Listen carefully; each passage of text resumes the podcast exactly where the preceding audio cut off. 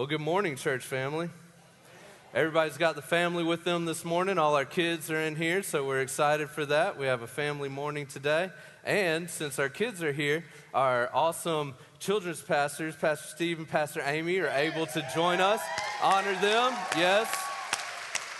We love them. They minister to our babies all year round, and uh, we give them a couple weeks off here at the end of the year so they can come into big church and you guys can spend time with the family. But we are grateful for everything they do, sowing the seed and raising up the next generation for God's kingdom. So, if you would this morning, turn in your Bibles to Galatians chapter 4. We'll be starting in verse 4. That's Galatians chapter 4. We'll be starting in verse 4. And if you would go ahead and stand for the reading of the, God's word this morning. Now, this is a, not a traditional passage for a Christmas service, but it is. If I could have told Pastor John and Lauren and Beth everything that I'd written down and everything that was going through my mind and that I felt I was being pressed with by the Spirit to preach on this morning, they couldn't have introed this sermon any better. And that's comfort to me because I'm just a person too. I'm insufficient. I'm not enough. But God does that so that I can see that. So I'm encouraged. And also, I know that I don't get up here and do this in my own strength. It's only through Him that I'm able to do anything profitable. And uh, so this passage, is, it'll make sense as we get into the message. Starting in verse 4 of Galatians chapter 4. But when the fullness of time had come, if you are uh, okay with writing in your Bible, underline that the fullness of time had come. When the fullness of time had come, God sent forth his Son, born of a woman, born under the law, to redeem those who were under the law, so that we might receive adoption as sons and daughters. And because we are sons and daughters, God has sent the Spirit of His Son into our hearts, crying, Abba, Father. So you are no longer a slave, but a son. And if a son, then an heir through God. That's what Christ did. At the fullness of time, you can go ahead and be seated this morning. So, as we think about the fullness of time, let that meditate on your heart as we get into this message. I'm going to take a moment to pray for myself, and if you would, uh, if you would pray for me also.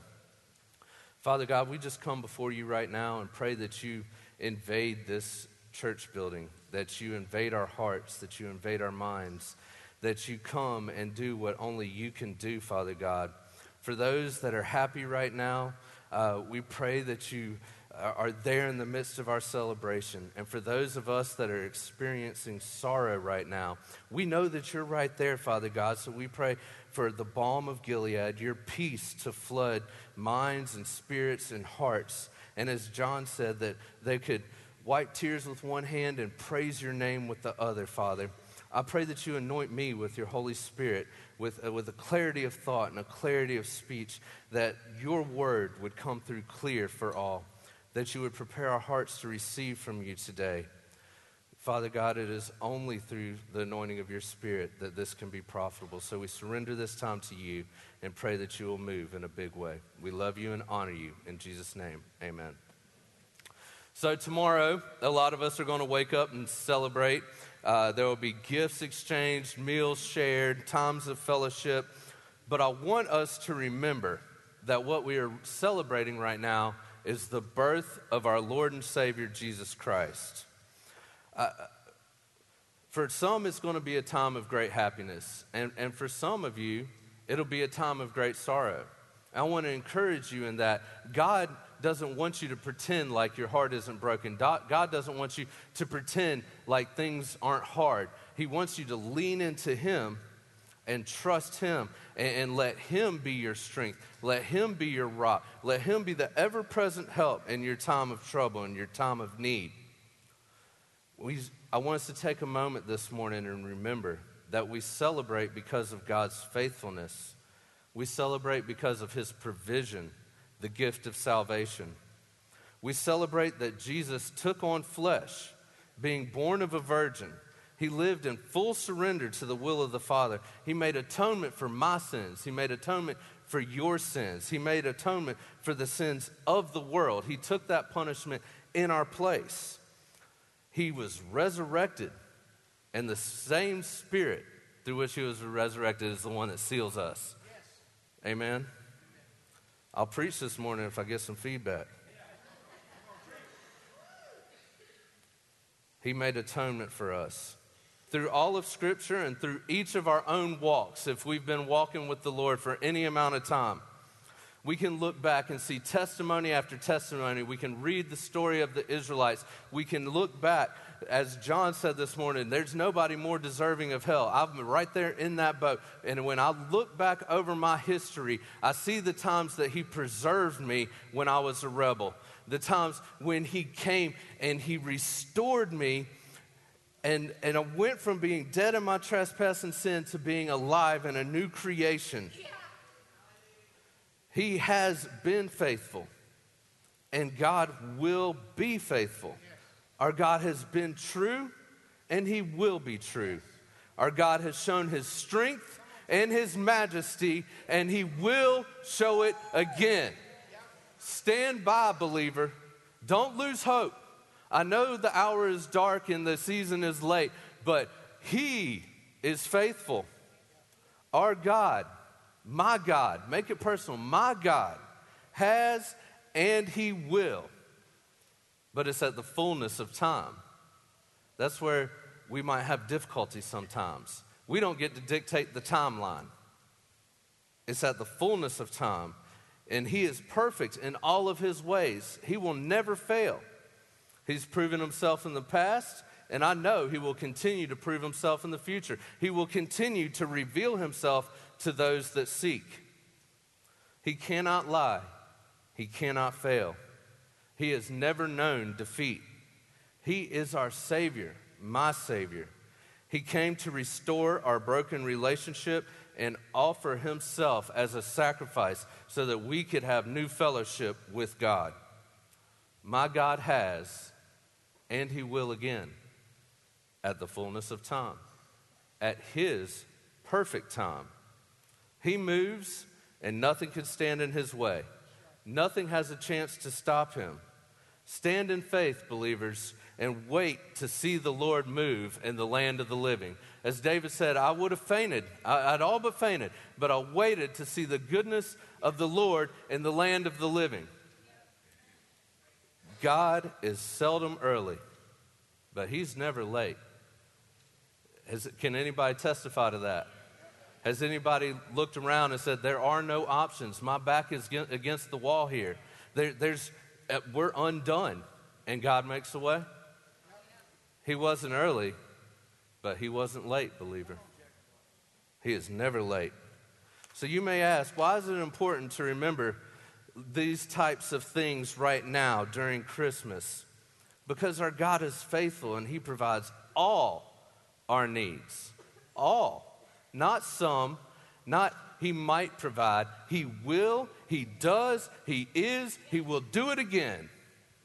He provides it all. Because Jesus, and Jesus was the single greatest gift that God has ever sent. He sent Jesus at the perfect time. So, as we think about Christmas today and all of the excitement and joy, whether you're in a time of happiness or sorrow, let us remember that Jesus arrived at the fullness of time. Let us remember that Jesus rose from the dead at the fullness of time. And Jesus will return for us at the fullness of time. Seldom early, but never late. By the grace of God, this morning, the sermon is titled, My God Has and He Will. Number one, if you're taking notes, He arrived. He has arrived. It was in fulfillment of prophecy that Jesus was born, and he entered the world exactly as it was foretold. He was born of a virgin, he was born in Bethlehem, the, the city of bread.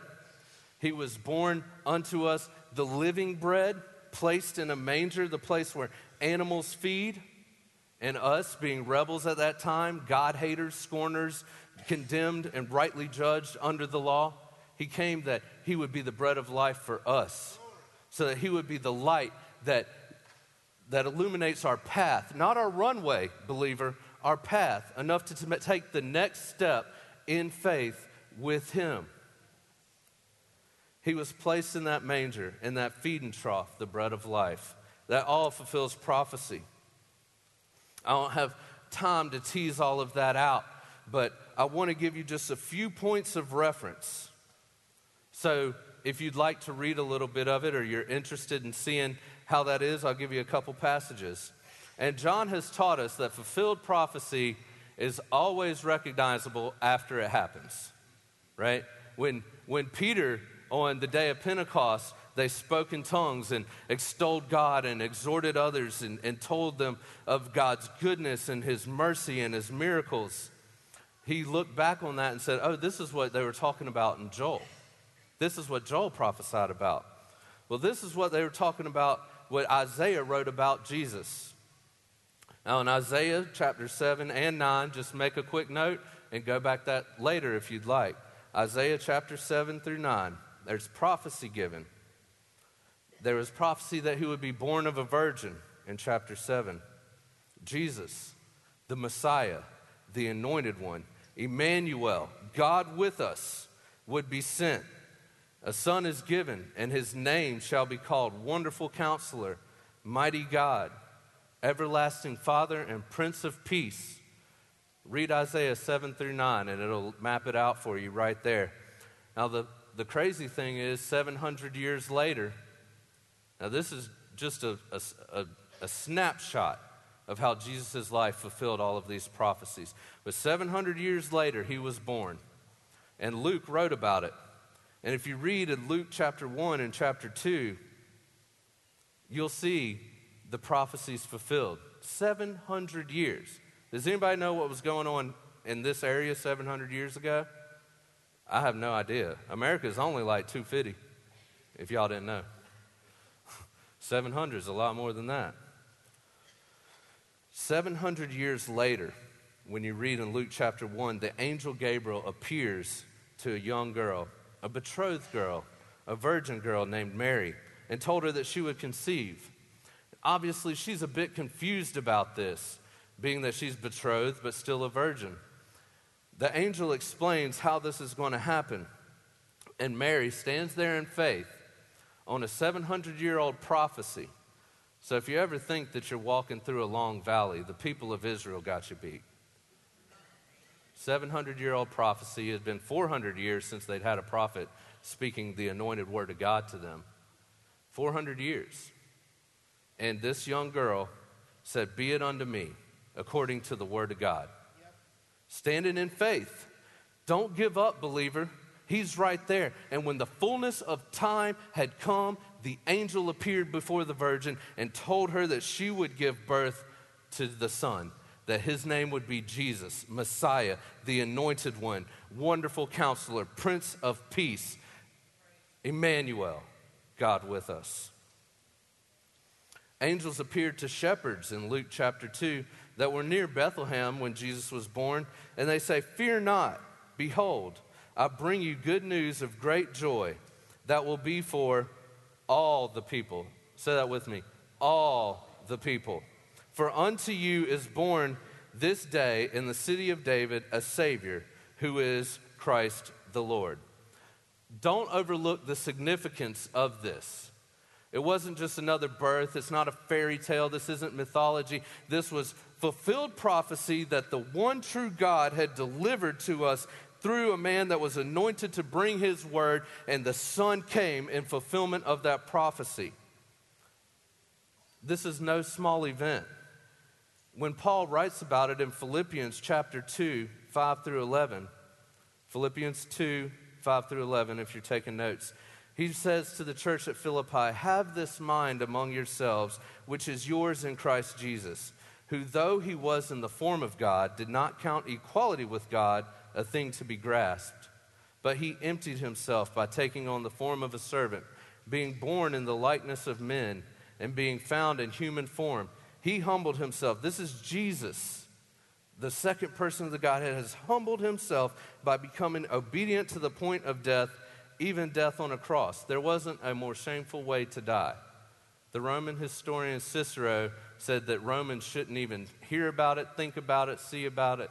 They should never be killed that way. It is a disgrace. And that's the way God feels about sin. And Christ came and bore that penalty. But going on in verse 9, it says, Therefore God has highly exalted him and bestowed on him the name that is above every name. This is what Lauren was talking about this morning. He came as a baby and he made the sacrifice, but he has risen and he has been given the name above every other name, so that at the name of Jesus, every knee should bow in heaven, on the earth, and under the earth. That covers it all heaven, earth, under the earth. Every knee should bow, and every tongue confess that Jesus Christ is Lord to the glory of God the Father. He arrived. At the fullness of time, Jesus Christ, the Messiah, arrived. Number two, he rose from the grave. He has and he will. He has, arri- uh, he has arrived and he will come back. He arose from the grave, and we have hope and eternal life because of that. And when Jesus came into the world in the form and likeness of humankind at the fullness of time, and when he was 30, he started his earthly ministry. He proclaimed truth and love. He healed the lame. He healed blind eyes. He rose the dead from the grave. They would die again, though. He bound up wounds and he, he ministered to the brokenhearted. But Jesus was hated. He was hated by the world because he was not of this world. And religious leaders plotted against him. A servant, a sacrifice was not what they expected. But that's what Jesus came to be. He was the Lamb. He was labeled a blasphemer because Jesus crossed a line. He accepted worship. He proclaimed that he was the Son of God. So he cannot be. Do away with this false idea that Jesus was a good teacher but not God, that he was a great prophet but not God. A great prophet would never accept the glory and worship that was due God. They, they would fear and tremble at that. So he's not a moral exemplar or a great teacher, a good prophet, or a role model. Jesus is the Son of God. He is either who he claims to be or he's a liar. Yep. That's, that's, that's where we're at. You, you can't, you have to pick a side. He made a hard line in the sand. He said, I'm not of this world. If I was, you know, they'd come fight for me. And, and if I wanted, battalions of angels would come. He came for a purpose to, to be the sacrifice for us. Search the scriptures and see if it's true, whether you're a believer that's been walking with God for 50 years or a skeptic that thinks Christianity is a joke. Search the scriptures. See, see what you find. See what is revealed to you. If you search the scriptures with humility and a true desire to find truth. Now, Jesus took upon himself the punishment for my sin. He took upon himself the punishment for your sin. He died upon the cross according to prophecy. He was buried according to prophecy. And he rose from the grave three days later according to prophecy. At the fullness of time, in God's perfect timing, he rose. In this case, it was three days. Who's, who's grateful for the short valleys? We see Jesus die, lose heart for three days, he comes back. That's a pretty good rally. But sometimes you got 400 years of silence. Same God, still faithful, right there with you. He rose from the grave, and I have eternal life through him. 2 Corinthians 5:21. That's 2 Corinthians 5:21. For our sake he, that is God, made him, that is Jesus, to be sin, who knew no sin, so that in him we might become the righteousness of God. Jesus bore my penalty. He bore your penalty. He bore the sins of the world that we would be imputed the righteousness of Christ. that when God looks upon us, he sees us through the veil of the spilt blood of Jesus Christ, and he sees us as the righteousness of Christ for all that believe in him. Christ finished the work, and by grace alone, through faith alone, in Christ alone, we receive God's gift of salvation. He arrived at the fullness of time.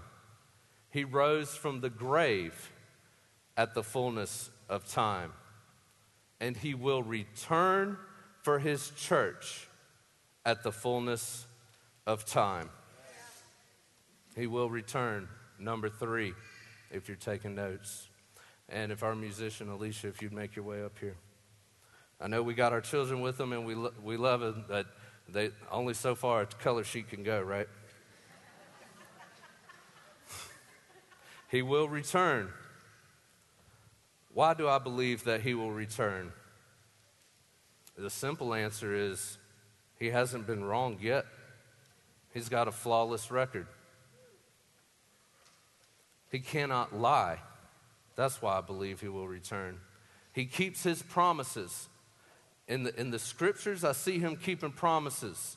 In my life, in my testimony, in my background, I see him keeping promise after promise after promise. And, and when it says there's a still small voice saying, This is the way, walk ye in it, you can live by that. And you don't have to know what's going to happen. You don't have to know all the variables and how everything's going to turn out. I know the one that is leading me. I know the one that I'm close to. I know that everything I need will be provided for by Him. If He requires something from me, He is going to provide it. And He has not failed. He rose from the grave. He has conquered death, hell, sin, and the grave through him I made a new creation in Christ Jesus. I believe that because I know who I was dead in my trespass and sin. And I see what he can do with my life when it's surrendered to him. I have a peace. I don't feel, fear death. I don't see God as an angry person in the sky ready to smack me down next time I make a mistake. I see him as my father who gave me opportunity. Though I, though I deserved hell and his judgment and wrath, he gave me opportunity to walk and surrender to him and enter into fellowship with him.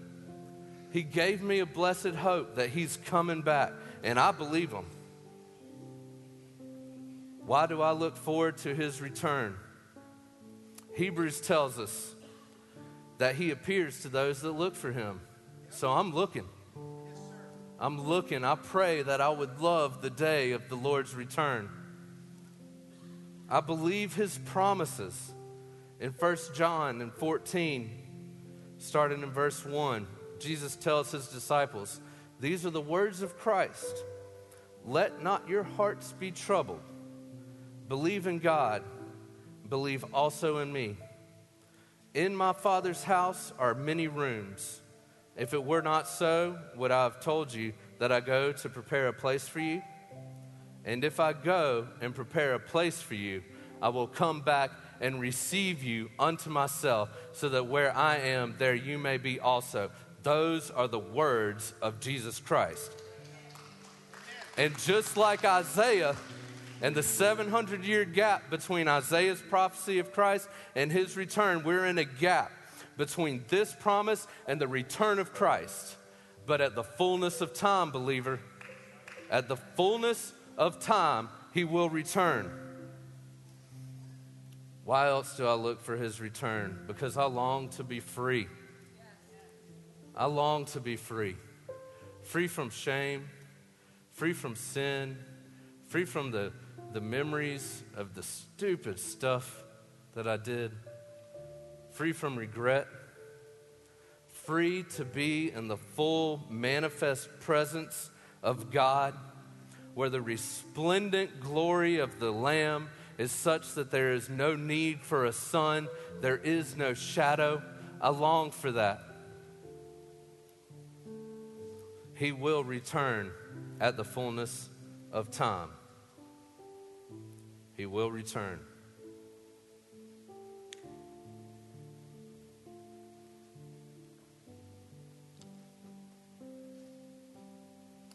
Just as he arrived at the fullness of time. Just as he rose at the fullness of time, he will return. Are you ready to meet him?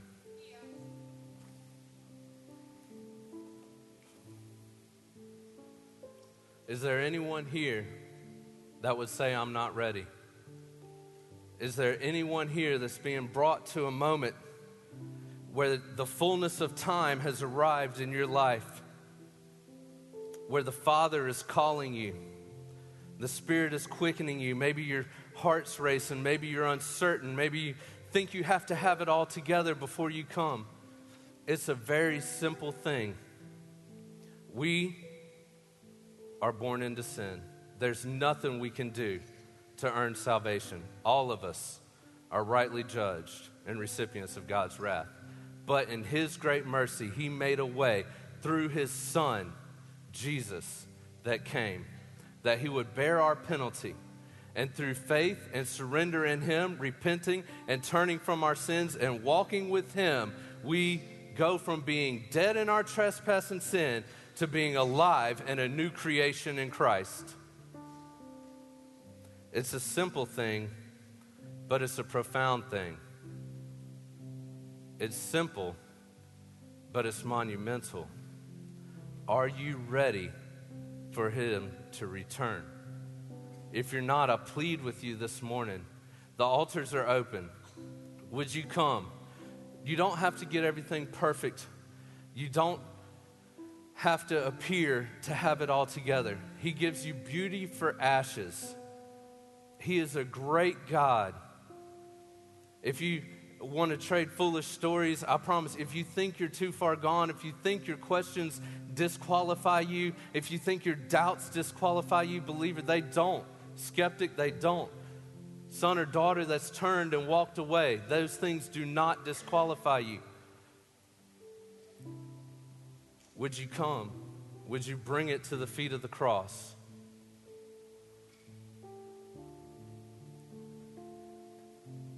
Is there anyone that feels it's the fullness of time? Fullness of time and foolishness, and a turning to God.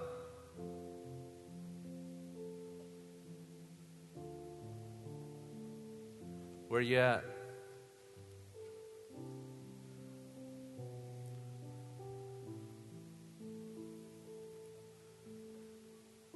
Who's the one that would come home? God gave you his best. He sent his son.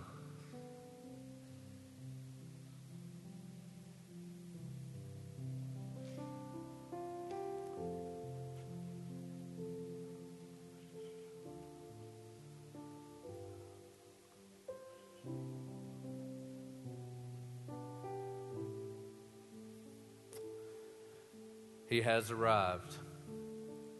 He has risen he will return. God bless you, church family.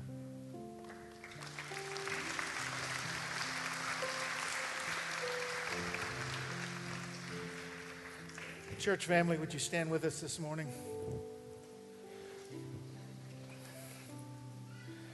As we go out from our service this morning, and Jason, what a, an articulate, timely word. Thank you so much. We're living in that expectation. Our confidence is based on his faithfulness. Don't forget tonight, 5 to 5.30. Uh, some would say, they go, well, Pastor, if you're, if you're just going to do half hour, why, why would you even do it? You know, I think the Lord knows everything from our motives to our intentions and the coordination of family. It's not fitting in a moment for Him. It's saying, I wouldn't do the moment without you. And if you're able to come, it's not a guilt thing, but 5 to 5.30, we're going to take communion. And we're just going to say, just wanted to let you know that there's no place we'd rather be, oh Lord. Final thought before we dismiss. I heard the voice, uh, the, the scripture in my heart when Jason was preaching. And it said, if from thence you would turn, turn towards God and search for me, you will find me. That word thence is a broad, broad term. Say, wherever you find yourself, if you'll pivot from that spot and turn towards the Lord, let me tell you how I've learned him to be. When I turn and start to walk, he runs. and he forgives and restores and redeems. Father, we love you today. Christ, you're our Lord. Ain't nobody else. Holy Spirit, we thank you for your abiding presence in us. As we go out from this building, Lord, with its joys and challenges, with the juggling of our schedules, Lord, can I say it? With those we like and those we don't like, that we're going to have to engage. Would you, O oh Lord, allow us to have a grace that would keep you preeminent in all things? And to the sorrowful, let them find you this season nearer and a closest friend. I thank you today, Lord, for our home church, for our family and our blessings, and for another year anticipating the soon and imminent return of Jesus Christ for us. And all of God's people said, Amen. Merry Christmas to you. Merry Christmas.